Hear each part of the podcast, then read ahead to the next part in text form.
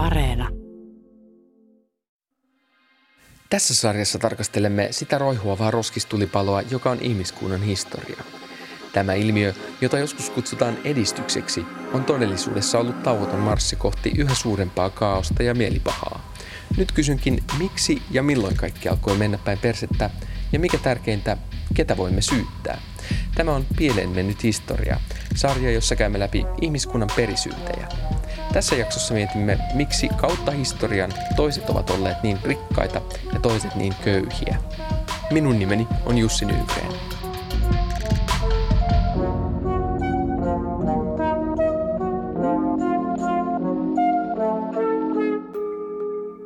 Kaikissa inhimillisissä yhteisöissä, mitä on koskaan tunnettu, on ollut rikkaita ja köyhiä jossain mielessä. Tietysti voidaan unelmoida semmoisesta täysin tasa-arvoisesta yhteiskunnasta, ajatella, että se on joku tavoittelemisen arvoinen utopia ja miettiä, miten siihen päästään. Mutta se on hyvin semmoista niin kuin kuitenkin kauas ajattelemista ja jossain mielessä voi olla ihmisyhteisöjen luonteeseen liittyvä vääjäämättömyys myös. Että niin kuin jossain mielessä rikkautta ja köyhyyttä on ja tulee olemaan, mutta että niin kuin miten äärimmäistä ja korostunutta se on, niin on tietysti toinen asia. Ihmisen esihistoriassa sellaista asiaa kuin rikkaus tai omaisuus ei oikeastaan varsinaisesti ollut olemassa. Metsästä ja keräilijäihmisille rikkautta olivat luonnon antimet. Sukupolvesta toiseen ei periytynyt juuri muuta kuin tarinoita ja taitoja – Ehkä kivikauden rikastumista oli vaikka se, että opetteli tekemään hyvän jousen tai kalastusverkon ja ehkä pystyi vaihtamaan käsityöesineitä johonkin toiseen hyödykkeeseen. Talouskasvu oli kautta kivikauden aika lailla nollissa. Vasta siirtyminen maanviljelykseen mahdollisti sen, että osa väestöstä saattoi keskittyä omaisuuden keräämiseen ja hallitsemiseen – nyt elämme satumaisen rikkauden aikaa. Ihmiskunnalla on enemmän materiaalista vaurautta käsissään kuin koskaan ennen. Elämme miljardöörien aikaa. Ja kuitenkin samaan aikaan maailmassa on edelleen nälänhätää ja aliravitsemusta. Ja tällä hetkellä ero rikkaimpien ja köyhimpien välillä kasvaa edelleen. Miten rikkaus ja köyhyys syntyivät ja miten eroja vauraudessa on eri aikoina perusteltu – kävimme tätä läpi historianopettaja Lasse Hongiston kanssa. Eli jos ajatellaan, että mikä oli tavallaan se varallisuuden niin kuin lähde, niin se oli ikään kuin haltuun otettu luonto, domestikoitu luonto. Eli me otettiin se maa-alue haltuun ja alettiin viljellä sitä samaten esimerkiksi karja. Ja niinpä oikeastaan niin kuin rahan ensimmäiset muodot on se vilja ja karja. Ja siihen ikään kuin sitten verrattiin sitä varallisuutta. Mutta kyllä se vilja ja se ylijäämä niin oli tavallaan se varallisuuden lähde ja sitten se tuotantoväline oli se pelto, joka koko ajan tuotti voittoa ikään kuin korkoa. Ja siinä mielessä niin siellä se niin kuin jotenkin mun mielestä tämä rikastuminen alkeismuodossaan oli. Ja sitten se, joka, jolla oli eniten maata ja joka omisti eniten maata, joka nyt saattoi olla sitten vaikka, vaikka Faarao, se tietenkin oli se kaikista rikkain. Se oli rikkain henkilö vaikka jossain Egyptissä. Se periaatteessa omisti kaiken maan ja talonpojat oli puolivapaita ja ne oli ikään kuin vuokralaisena sitten tässä viljelyssä. Eli ne joutui maksamaan siitä maan käytöstä niin sitten tälle omistajalle. Ja sitten kun usein etsitään köyhintä, niin köyhin ei löytynytkään tästä puolivapaista, vaan orjista. Eli orjat, jotka oli niin köyhiä, että ne eivät omistaneet itse asiassa, itse asiassa omaa ruumistaan eikä omaa mieltään. Näin ihmiskunta toimi hyvin pitkään. Talous kasvoi hitaasti tai ei ollenkaan, mutta samalla aatelistolle korkoja kyllä kertyi tasaiseen muutaman prosentin vuositahtiin – syntyi säätyyn perustuva yhteiskuntamalli, jossa talonpojat tekivät työn ja verot keräsivät aateliset, erilaiset kartanon herrat, linnanherrat, paronit, kreivit ja jaarlit. Ihmisten elinolot eivät parantuneet vuosisadasta toiseen, ja samalla aateli nautti verovapaudesta ja muista synnynnäisistä eduista. Tuloerot olivat toki merkittävät, mutta kukaan ei ollut erityisen rikas, ainakaan nykymittapuulla. Alemmasta luokasta ylempään ponnistaminen oli hankalaa tai oikeastaan mahdotonta. Vaurastua saattoi menemällä naimisiin rikkaampaan sukuun tai ehkä valtaamalla uusia alueita. Syntyi ihmisryhmä, joka vaurastui sukupolvi toisensa jälkeen pelkästään omistamalla perittyä maata. Yleensä nämä aateliset oli hyvin innokkaita sukuhistorian harrastajia. Ne etsi aina omia ikään kuin juuriaan, jos johdetaan näitä sukulinjoja, niin sitten löydetään, että miksi meillä nimenomaan on sitten valta, koska me olemme tämän Ranskan miekka ja kilpi. Me ollaan vuosisatoja puolustettu aina ulkopuolista hyökkääjää vastaan, niin talonpoikia ja porvareita, kolmatta säätyä. Ja siinä mielessä niin tavallaan se sellainen sukulinja ja nimenomaan se, että sieltä löytyy tällainen ikään kuin vahva sotilaallinen vahva perustelu, niin oli tämän feodaaliaatelun aatelin niin lähtökohta, miksi heillä on näin paljon valtaa, miksi heille on annettu näin paljon maaomaisuutta hallittavaksi. Ja ennen kaikkea, miksi he ei mene mihinkään muihin ammattiin. Ja ne loppujen lopuksi itse olleet siinä ää, käytännön esimerkiksi ää, viljelyssä organisoimassa sitä, ää, eikä ne itse asiassa koskeneet tikullakaan porvariammatteihin, josta 1500-luvulla oli tullut tavallaan se koko valtakunnan rikkauden lähde, joka nosti Ranskan, silloin 20 miljoonaa sen Ranskan, niin Euroopan kaikista rikkaimmaksi valtioksi. Ja ne yhä enemmän ja enemmän niin vaikutti sellaiselta loisluokalta, joka perusteli hokemalla tällaisia asioita. Keskiajan jälkeen uudella ajalla maailma alkoi muuttua ja vaurastua. Kaupan ja kaupunkien merkitys lisääntyi Euroopassa. Teollistuminen oli alkamassa. Tämä merkitsi, että kauppaa käyvä porvarisluokka alkoi vahvistua ja perinteisen aatelisluokan ote vallasta lipsui. Valistuksen ja rationaalisuuden ajan hengessä aatelisten rikkaudet kyseenalaistettiin – Ajan filosofit, porvarit ja kaupunkien väki eivät enää nielleetkään sitä ajatusta, että suurin osa vauraudesta on perittyä ja suljettujen aatelissukujen hallussa. Yksi vaikutusvaltaisista ajattelijoista oli ranskalainen Jean-Jacques Rousseau, joka etsi selitystä epätasa-arvolle maailmassa. Hän ajatteli, että rikkaus ja köyhyys eivät ole ihmiselle luonnollisia asioita, vaan yhteiskunta ylläpitää niitä – miksi äh, ihmiset omistavat äh, eri paljon asioita. Ja Rousseau sanoi, että se vaan johtuu siitä, että tämä yhteiskunta on väkivaltainen. Se pakottaa toiset köyhyyteen ja pakottaa toiset sitten rikkauteen. Ihmiset syntyessään ne on ihan samanlaisia pieniä vaavoja, yhtä liikuttavia ja niitä pitää hoivata, mutta sitten – aatelisvaavat saavatkin ihan eri kohtelun kuin nämä ö, köyhemmät vaavat ja sitten loppujen lopuksi Ö, omaisuuskin jakautuu yhtä väkivaltaisesti. Mitään perusteluja ei tälle ole, että joku aatelis Kutale, niin sanoi, että mä omistan tämän ö, osan Ranska, Bretagne on mun, se on ollut aina mun suvun. Niin loppujen lopuksi, eiköhän se olisi parempi, kun potkittaisi pois sut vallasta. Sä oot pelkästään loinen – joka pitää ehkä nitistää. Ja nämä kaikki tällaiset ajatukset tuli sitten valistuksen aikana ihan yleiseen tietoon.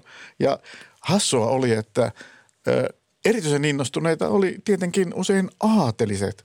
Niille nämä oli hyvin tällaisia uusia ja, ja voi sanoa yllättäviä näkökulmia, vaikka ne usein otti sen ikään kuin ajatusleikkinä. Mutta sitten oli joku, vaikka Rousseau tai Voltaire tai sitten sellainen lakimies kuin Robespierre – joka olikin ihan tosissaan. Ne oli sitä mieltä, että tämä pistetään paskaksi koko juttu. Tässä ei ole enää mitään järkeä. Jotenkin tuntuu siis siltä, että kun vielä ajatellaan Ranskan taloudellista tilannetta, niin tavallaan se tilanne, että pieni eliitti omisti, se alle prosentti omisti puolet kaikesta omaisuudesta ja sitten suuri ihmisryhmä oli vailla mitä omaisuutta tai sinne, eli nälkärajalla niin kuin talonpojat teki. Tämä tällainen jännite ei omistavien syrjäytyneiden ja sitten näiden omistavan eliitin välillä oli niin valtavan iso, että se purkautui tällaisena massiivisena väkivaltana, jossa ei ollut mitään rakennetta, joka oli ihan loppujen lopuksi hyvin kaoottinen tämä koko Ranskan vallankumous. Ja tapahtumana niin varmaankin olisi ollut parempi, ettei se olisi tapahtunut. Mutta kun se päästettiin tällaiseen tilaan, niin loppujen lopuksi niin se oli jotenkin aina tuntuu aika loogiselta ratkaisulta. Ja se, että valta oli keskittynyt jollekin niin keski, keskinkertaiselle äh, ihmisille kuin Ludwig 16 oli, niin ei ollut mitään mahdollisuuttakaan niin äh, uudistaa Ranskaa siis tämä Ranskan vallankumous, tätä pitää ehkä vielä vähän terottaa, että kun tämä on tämä ajatus tästä vapaudesta, veljeydestä ja tasa-arvosta, niin se ehkä miten, siitä, ää, miten sitä muistellaan usein on se, että se olisi niin kuin jotenkin tämmöinen talonpoikaiskapina, mutta sehän ei ollut sitä oikeastaan, vaan se oli siis kapina, jossa aateli, eliitti korvattiin uudella ää, tällaisella niin porvari-eliitillä, eikö vaan? Et se, se ei niin kuin näihin tuloeroihin tai sanotaanko vaurauseroihin Ranskan vallankumoukselle ei ollut kauheasti vaikutusta, vaan että sen jälkeen nähtiin sitten isoimpia tuloeroja, mitä on varmaan koskaan ollut ihmiskunnan historiassa teollistumisen aikaa. Näin se oli. Eli ö, ö, se tietenkin ö, markkinointiin noilla sloganeilla, jotka vetoaa ihmisiin tosi paljon, mutta toisaalta niin se ö, yhteiskuntaluokka, joka sitä vapautta halusi, oli nimenomaan se porvaristo. Se, joka oli maistanut nimenomaan valistuksen tavallaan sitä sellaista vapaushuumaa, niin ne oli talonpoikia, jota oli kuitenkin siis enemmistö siellä, jotka oli tosi köyhiä, jotka usein näki nälkää, niin niitä ei kiinnostanut nämä teemat. Se näkyy siinä esimerkiksi, että hyvin usein ne lähti takavarikoimaan niin aatelisten maita. Ne lähti polttamaan näitä vanhoja feodaaliasiakirjoja ja tavallaan tuhoamaan todistusaineistoa siitä vanhasta maailmasta. Niiden ikään kuin se vallankumous oli tämä isomman maatilan vallankumous. Ja se on niin kuin porvarivallankumous. Kyllä, joo. Vaikka saako sitä sanaa käyttää? Kyllä, jos sä olet marksilainen, niin kyllä. ja kyllä se, se on, se on porvariston vallan, kun syntyy sitten tämä tavallaan kapitalismin ja tämän modernin rikkauden ikään kuin se lähtökohta. Eli ne, jotka äh, pystyy tuottamaan kaikista eniten, jotka on innovatiivisia, niin niille kuuluukin itse asiassa sitten myös valta. Ja niinpä sitten siirrytään sitten 1800-luvulla niin sitten tällaiseen porvarisvaltaan ja kapitalistivaltaan ja – tietenkin Marx sen huomaa ja kysyy, että onko tämä nyt sitten hyvä. Eli mihin perustuu tämä, että, että tämä teollisuusporvaristo haalii kaikki voitot itselleen ja on aiheuttanut sen, että suurin osa ihmisistä asuu murheen laaksossa, elää suurinta kurjuutta, mitä ihmiskunnassa on koskaan nähty. Ranskan vallankumousta 1789 voidaan pitää lähtölaukauksena uudelle rikastumisen ajalle – Rikastuminen vapautettiin. Alkoi kapitalismin aikakausi. Pitkin 1800-lukua talous kasvoi nopeasti, etenkin Englannissa ja Pohjois-Amerikassa. Talouskasvua nopeuttivat edullinen orja- ja siirtolaistyövoima sekä eurooppalaisten siirtomaiden vauraudet. Tekniikka kehittyi nopeasti, fossiiliset polttoaineet, pääasiassa kivihiili, otettiin käyttöön höyrykoneessa ja terästä opittiin valmistamaan valtavia määriä. 1800-luvun loppupuolelta löytyvätkin maailmanhistorian rikkaimmat ihmiset. He olivat kauppiaita, jotka onnistuivat ensimmäisinä valtaamaan teollistumisen myötä aukeavia markkinoita. Esimerkiksi öljynjalostuksella rikastunut John D. Rockefeller ja rautatiekiskoja valmistanut Andrew Carnegie tekivät valtavia voittoja. Monopolilainsäädäntö ei tuolloin rajoittanut rikastumista eikä pääoman kertymistä verotettu. 1800-luvulla nähtiin valtava vaurastuminen Euroopassa ja USAssa, ja samalla ero köyhien ja rikkaiden välillä kasvoi ennen näkemättömästi. 1800-lukua voidaan pitää epätasa-arvon vuosisatana, ja tämä epätasa-arvo johti yhteiskunnalliseen kärjistymiseen monissa paikoissa. Suomessa se oli yksi merkittävä syy sisällissodan taustalla. Petri Roikonen on Helsingin yliopiston väitöskirjatutkija talous- ja sosiaalihistorian oppiaineessa. Hän on tutkinut rikkauden jakautumista ja ammattien periytymistä sekä avioliittomarkkinoita viimeisen 300 vuoden aikana Suomessa. Jos nyt katsotaan tota Suomea viimeisen 200 vuoden aikana, niin millainen kuva sieltä syntyy, että onko maailmasta tullut tasa-arvoisempi ja onko helpompi nousta köyhyydestä rikkauteen? No ehdottomasti, että kyllä se historia näyttäytyy positiivisena. Että jos miettii 1860-luvun vaikka nälkävuosia, jolloin miltein 10 prosenttia väestöstä menehtyi ja eriarvoisuus näyttäytyi hyvin brutaalina. Eli jos tuli kato tai huono vuosi, niin hyvin äkkiä se kasvatti kuolleisuutta heikompiosasissa. Osa maanviljelijöistä vei viljaa kuitenkin ulkomaille myös nälkävuosien aikana ja samaan aikaan kuitenkin sitten rikkaiden tuloverot oli joissain 0, jotain prosenttia, eli valtio ei halunnut edes kerätä rikkaimmilta tuloja tasatakseen eriarvoisuuksia. Ja sitten samaan aikaan kuitenkin osa kansasta näki suoranaista nälkää. Tämän tyyppinen eriarvoisuus on, on kyllä mun mielestä aika äärimmäinen esimerkki. Suurin osa mahdollisuuksista riippui siitä maasta ja ainoa keino oikeastaan saada sitä maata oli sitten joko lainata rahaa ja investoida, mutta ilman pankkeja ja tämmöisiä rahalaitoksia, niin se oli oikeastaan aika, aika vaikeaa.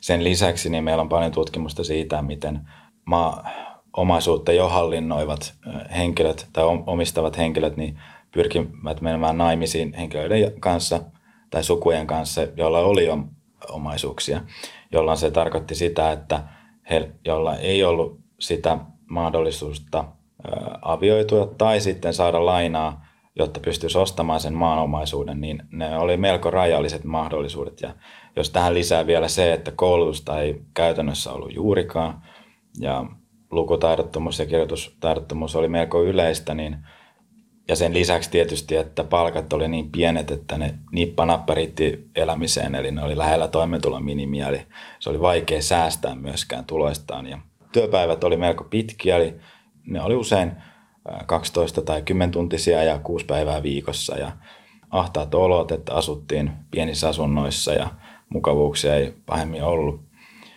Eli tämä oikeastaan mahdollisuudet sitten vasta alkoi parantua vasta sitten 1900-luvulla. Eli mä kutsuisin 1900-lukua tämmöisen tasa-arvoistumisen ja kehityksen vuosisadaksi länsimaissa. Valtavan epätasa-arvon vaikutukset yhteiskunnassa ymmärrettiin viimeistään maailmansotien jälkeen, ja tuolloin alettiin rakentaa niin sanottua hyvinvointivaltiota. Valtio voisi ottaa siivun teollistumisen tuotannosta veroina ja sijoittaa sen ihmisiin, jotka lopulta tuottavat teollisuuden tavarat ja voitot. Samalla markkinoita laitettiin kuriin. Alettiin puuttua epäterveeseen kilpailuun ja pyrittiin luomaan instituutioita, jotka valvovat markkinoita, jotta yritysten toiminta olisi myös kuluttajille hyödyllistä. Kaikilla mittareilla asiat menivät parempaan suuntaan. Tällaista ei ollut oikeastaan koskaan tapahtunut ihmiskunnan historiassa. Vaurautta alettiin valtiotasolla jakaa kaikille. Syntyi keskiluokka, syntyi kuluttaminen syntyi valtavasti hyvinvointia. Pääomaa alettiin verottaa ja alettiin panostaa tasa-arvoistaviin instituutioihin. Koulutusta ja edullista terveydenhuoltoa kehitettiin. Aukesi uusi reitti vaurastumiseen. Ihminen saattoi kouluttautua ja näin päästä korkeasti palkattuihin töihin. Erityisen hyvin tämä panostus valtiollisiin tasa-arvoinstituutioihin näkyy Suomessa, jossa tehtiin peruskouluuudistus 70-luvun puolivälissä. Koulutusta pidennettiin koko väestölle, kun nuoret tekevät uravalintojaan myöhemmin elämässä. Vanhempien tausta ei enää vaikuta niin paljon nuorten sijoittumiseen työelämässä. Peruskouluudistuksen vaikutukset ovat selkeitä. Työläiskodestakin alettiin nousta valkokaulusammatteihin. Tämä on vain yksi esimerkki siitä, miten valtiolliset instituutiot voivat luoda tasa-arvoisempaa yhteiskuntaa. Aikaisemmin luultiin, että eriarvoisuutta pitää olla merkittävästi, jotta tulee talouskasvua. Se parantaa kannustimia, olla ahkera ja lisää motivaatiota. Mutta tässä viimeisten vuosikymmenten aikana tämä tutkimusnäyttö on kyllä enemmänkin alkanut osoittaa siihen suuntaan, että oikeastaan kasvaneet tuloerot ja varallisuuserot niin heikentää sitä talouden toimintaa. Eli riskit poliittiseen kärjistymiseen ja jopa ihan sisällissotaan asti kasvaa, mutta myös suuremmat erot heikentää sitten heikommassa asemassa olevien mahdollisuuksia edetä. Ja myöskin sitten tämmöiset talouskriisit saattaa olla voimakkaampia ja, ja yleisempiäkin. Millaisia seurauksia siitä on ollut kautta historian, että jos syntyy tilanne, missä harvat omistaa liikaa?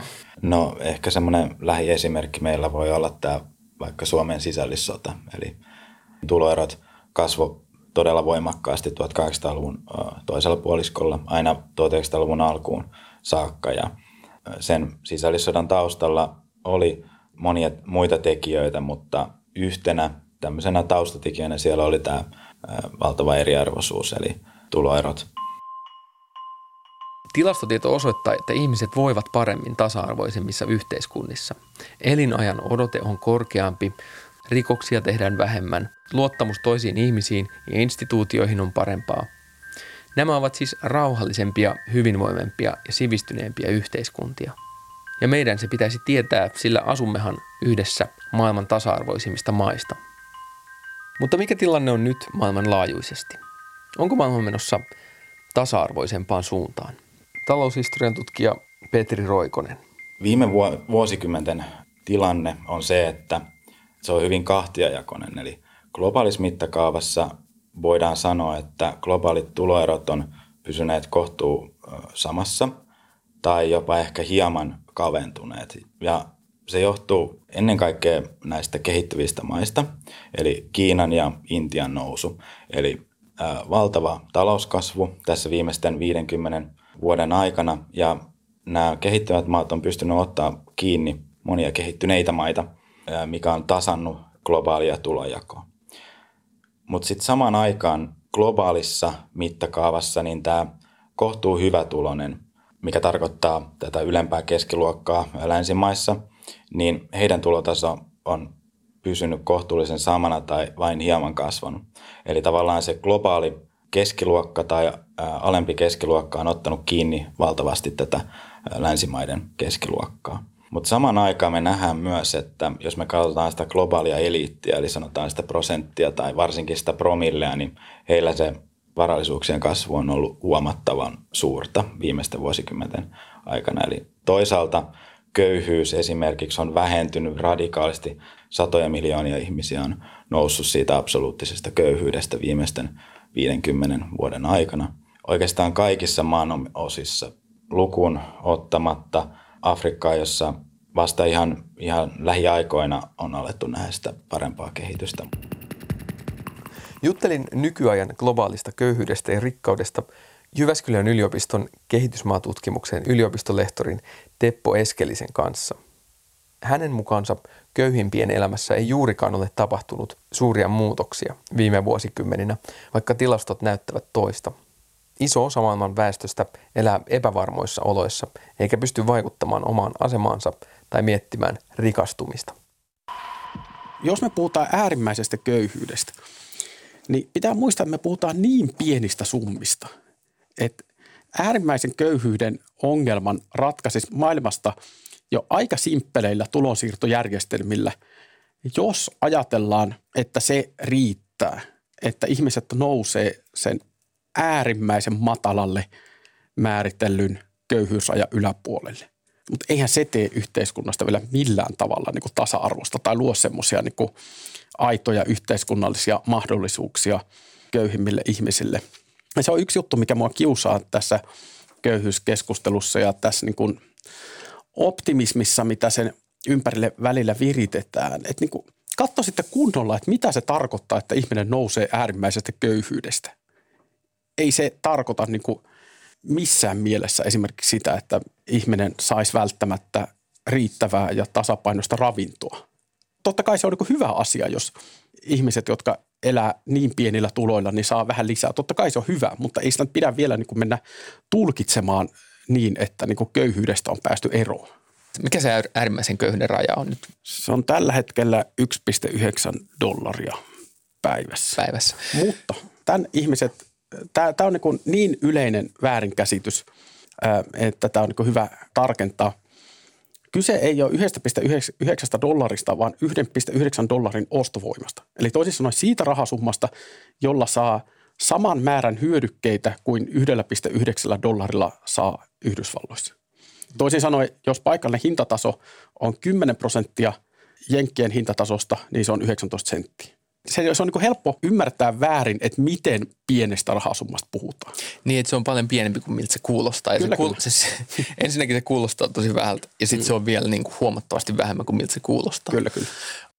Hyvin pitkään pystyttiin olettamaan, että äärimmäisessä köyhyydessä elävät ihmiset lähtökohtaisesti elää maissa, jotka on näitä kaikkein köyhimpiä. Ja nyt sitten suunnilleen 2010-luvun alussa tapahtui semmoinen jännä käänne, mikä on jäänyt todella laajasti huomaamatta, että suurin osa äärimmäisen köyhistä ihmisistä tässä maailmassa elää keskituloisissa maissa. Ei kaikkein köyhimmissä, vaan keskitulossa maissa. Näissä niin kuin hyvin väkirikkaissa keskitulossa maissa, niin kuin Intia, Brasilia, Indonesia ja niin edespäin. Et jos katsoo tyypillistä äärimmäisen köyhää ihmistä tässä maailmassa, niin se on alemman keskitulon maan asukas että silloin se ongelma ei simppelisti ratkea sillä, että BKT kasvaa köyhimmissä maissa tai tulotaso kasvaa köyhimmissä maissa, vaan se on korostuneemmin kuitenkin tämmöinen resurssien jakamisen ongelma myös maiden sisällä. Jos me nyt katsotaan taas ihan viimeaikaista kehitystä, niin jatkuvasti tämä ero kasvaa ja siinä sivussa ehkä köyhimpien elämässä tapahtuu jotain pieniä marginaalisia parannuksia. Ja sekin on oikeastaan vähän epäselvää, että mitä äärimmäisessä köyhyydessä elävien ihmisten elämässä oikeastaan tapahtuu. On aika paljon tilastoja, joita luetaan sillä tavalla, että tässä on nyt jotenkin tämmöinen valtava harppaus hyvään suuntaan tapahtumassa. Mä oon itse vähän skeptisempi tätä tulkintaa kohtaan – jonkinlaista tasottumista maiden välillä tapahtuu, mutta koska eriarvoisuus kasvaa käytännössä joka maan sisällä, niin tämä syö tätä, mikä näyttää edistykseltä tässä niin kuin maiden välisessä kuviossa. Jos oikeastaan katsoo sitä, että, että mikä on se suurin tapahtuma, minkä takia näyttää siltä, että tämän äärimmäisen köyhyyden rajan yli on noussut iso joukko ihmisiä, niin se suurin ilmiö sen taustalla on, että Kiinassa on erittäin suuri joukko ihmisiä siirtynyt raskaasta ja ankeasta elämästä riisipelloilla raskaaseen ja ankeaan elämään tehtaissa. Et vaan niin siirty köyhyyden kontekstista toiseen. Ehkä se nykyinen elämä on heille parempaa. En mä halua missään tapauksessa niin jotenkin sanoa, etteikö se voisi olla. Ehkä siinä on jotain niin kuin tulevaisuuden näkymiä, mitä siitä riisipeltoelämästä puuttuu esimerkiksi. Tämä hahmottaisin maailmaa suunnilleen sillä tavalla, että on noin miljardi tai puolitoista miljardia ihmistä, jotka elää akuutissa köyhyydessä. Et, et on oikeasti hankala selvitä materiaalisesti päivästä toiseen tai kun ruoka on puutteellista ja, ja yksipuolista. Sitten on semmoinen isompi porukka, jonka ei tarvitse päivästä toiseen miettiä, että mistä ruokaa huomenna, mutta joka kuitenkin elää hyvin niukasti.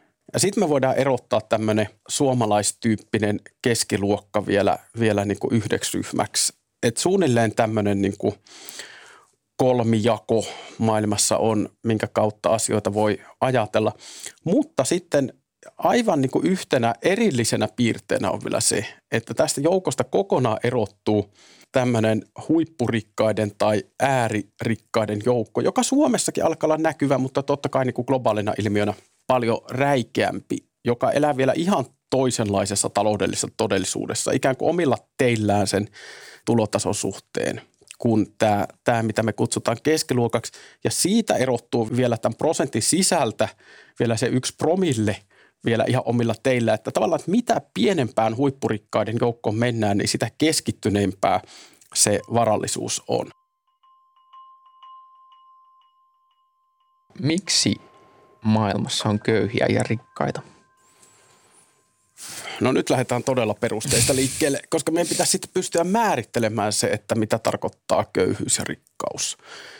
Ja köyhyys nyt voidaan ymmärtää tietysti suhteellisena ilmiönä, että se, että joku on rikas, tarkoittaa sitä, että toisen täytyy olla köyhä. Semmoisessa mielessä, että mit, mitä tahansa, mitä rikkauteen assosioidaan, että sulla on varaa ostaa jotain tiettyjä tuotteita tai sulla on varaa syödä useammin sun suosikkiravintolassa tai niin edespäin. Tai niin edespäin, jollain tavalla implikoi että joku toinen on köyhä. Että joku niitä valmistaa tai joku tekee niin kuin vähän suhteessa huonommalla palkalla duunia siellä sun suosikkiravintolassa ja niin edespäin ja niin edespäin. Tämä on niin kuin yksi kuva rikkaudesta ja köyhyydestä. Se, että se on jollain tavalla aina suhde. Mutta että kun me puhutaan globaalista köyhyydestä, niin silloin me tietysti puhutaan semmoisesta äärimmäisestä kurjuudesta, mikä kuitenkin leimaa ihmiskunnan suunnilleen – näkökulmasta riippuen, mutta köyhimmän viidenneksen tai neljänneksen elämää semmoista niin kuin päivittäistä riittävän ravinnon ja tämmöisten perustarpeiden puutetta.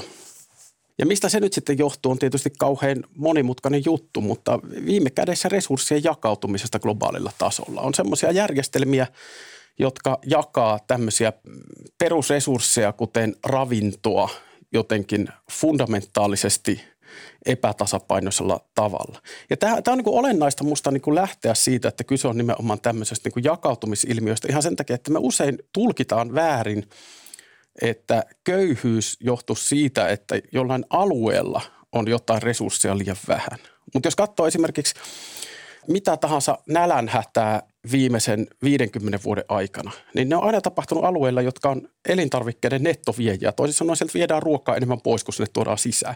Et tavallaan siis globaali talous ja myös paikalliset talousjärjestelmät on aina tämmöisiä niin resurssien jakojärjestelmiä, jossa sitten jotkut ihmiset on syystä tai toisesta kauhean huonossa asemassa. Tässä järjestelmässä ei ole minkäänlaista mekanismia, joka ensin jakaisi ihmisille jotkut perushyödykkeet ja sen jälkeen vasta rupeisi jakamaan jotain muuta. Kyllä kaikissa inhimillisissä yhteisöissä, mitä on koskaan tunnettu, on ollut rikkaita ja köyhiä jossain mielessä.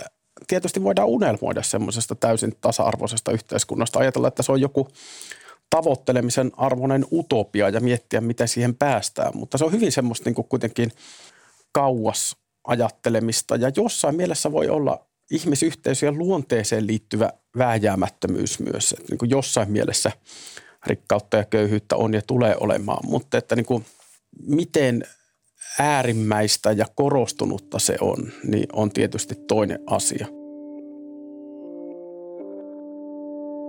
1980-luvulta lähtien on ollut vallalla uudenlainen talousajattelu, jota ajoivat näkyvimmin Ison-Britannian pääministeri Margaret Thatcher ja Yhdysvaltojen presidentti Ronald Reagan. Tästä ajattelusta tuli kuitenkin vallitseva ideologia kaikkialla maailmassa.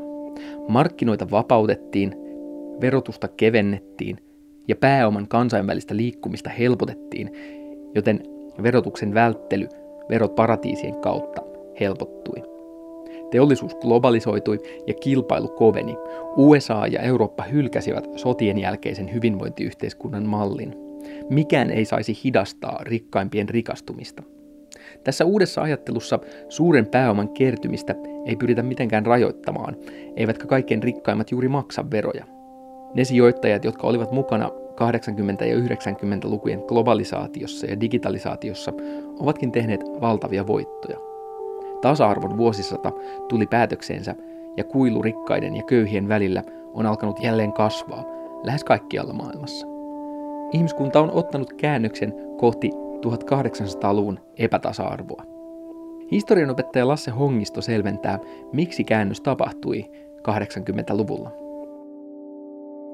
Kylmä sota jotenkin näyttäytyi aika selkeästi myös tämän ajattelun takana. Että jos, jos ajatellaan kommunismia ja sosialismia, tavallaan niiden epäonnistuminen aiheutti sen, että ajateltiin nimenomaan sillä tavalla, että kapitalismi on onnistunut. Se on parempi järjestelmä. Ja Thatcher ja Reagan nimenomaan oli sitä mieltä, että, että puhdas kapitalismi, tällainen uusi liberalismi on selvästikin parempi kuin tällainen valtiososialismi. Ja niin se itse asiassa olikin. On helppo näyttää vaikka mitä tilastoja, että vaikka Yhdysvaltojen jatkuva talouskasvu, niin se selvästikin niin lyö Neuvostoliiton talouskasvun.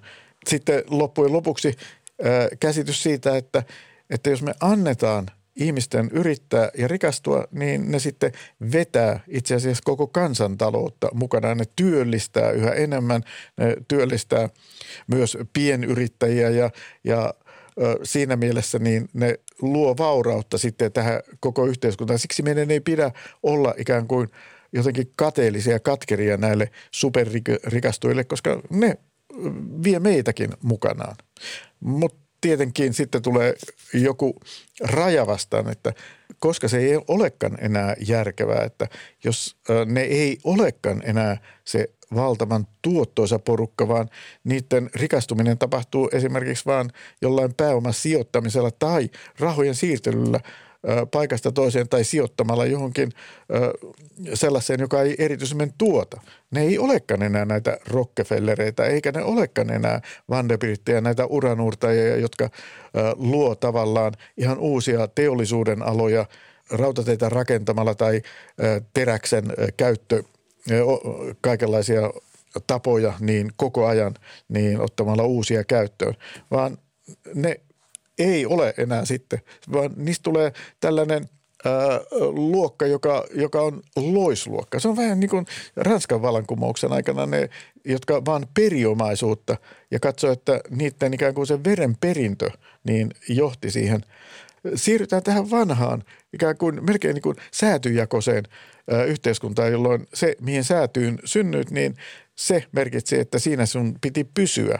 Ajatellaan vaikka Yhdysvalloissa niin keski-ikää, niin sehän on kääntynyt nimenomaan tietyssä sosiaaliryhmissä niin laskuun. Sehän on mennyt huonompaan suuntaan. Jos ajatellaan niiden koulutustaustaa, niin se on mennyt huonompaan suuntaan.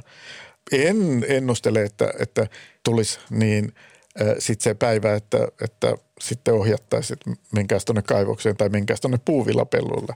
Mutta että jos tällaista niin kuin selvästikin suhteellista kurjistumista tapahtuu, niin kyllä se – vaarallista loppujen lopuksi on. Eli se, se tavallaan, sen yhteiskunnan jännitteet kasvaa koko ajan. Ei enää edes luoteta siihen, että yhteiskunnan hallintakoneisto ajaisi sun etua, vaan aletaan ajatella sitä vihollisena.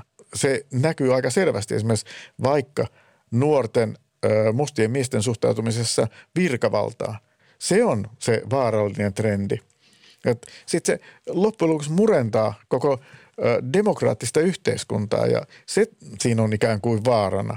Et, niin kauan kuin me ajatellaan, että kyllä meistä huolta pidetään, niin mä luulen, että me pystytään niin kuin elää samassa valtiossa ja, ja olemaan rauhallisissa väleissä, että ei, että ei luota sellaista kriisiyhteiskuntaa saavuttaa. Jos katsotaan Yhdysvaltojen tavallaan sitä elintasoa, niin vaikka siellä on vaikka kuinka paljon rikkautta, niin siinä yhteiskunnassa ei ehkä ole hirveästi sellaisia trendejä, joita kannattaisi sitten kopioida. Et olisiko jotain muita teitä niin parempaan yhteiskuntaan? Niin. Tota, mä en halua sanoa sitä. Tämä on, tämä on tota, niin monen kertaan tavallaan todettu ja kuultu tämä, että hyvinvointiyhteiskunta ja skandinaavinen hyvinvointiyhteiskunta. Kyllä. Siis on kaksi ääripäätä, jotka on niin tosi hyviä. Niin metsästäjäkeräilijät ja sitten pohjoismaiden hyvinvointiyhteiskunta. No, niin. Eli kaksi hyvää sellaista. Kaikki muu on paskaa Varhaisimmista yhteiskunnista aina 1900-luvun maailmansotiin asti maailma oli raadollisen epätasa-arvoinen ja nousu köyhyydestä rikkauteen oli harvinaista. suurimmat epätasa-arvon ajat ovat liittyneet suurimpaan talouskasvuun. Rikkauksien kertyminen pienelle porukalle ja rikkaiden rikastuminen on kautta ihmiskunnan historian ollut lähes luonnonlaki – Vasta 1900-luvun alussa tämä trendi käännettiin. Rakennettiin tasa-arvoa ja mahdollisuuksia tuottava hyvinvointivaltio ja siihen kuuluvat instituutiot. Yleinen koulutus, terveydenhuolto, ammattiliitot, markkinoita valvovat elimet ja progressiivinen verotus. Historia siis opettaa meille, että epätasa-arvo ei ole mikään luonnollinen seuraus esimerkiksi tekniikan kehityksestä, eikä se ole ihmisen ikuinen kohtalo – Tasa-arvo on poliittinen kysymys, jota ohjaavat ajatukset ja ajan henki. 1980-luvulla nähtiin, että ajatusmaailman ja ilmapiirin muutos ohjasivat maailmaa myös toiseen suuntaan, takaisin kohti epätasa-arvoisempia aikoja. Tasa-arvon vuosisata siis opetti meille, että jos poliittista mielikuvitusta ja tahtoa on, voimme rakentaa millaisen tahansa yhteiskunnan ja maailman. On arvoihin perustuva valinta, haluammeko, että se on tasa-arvoinen vai emme.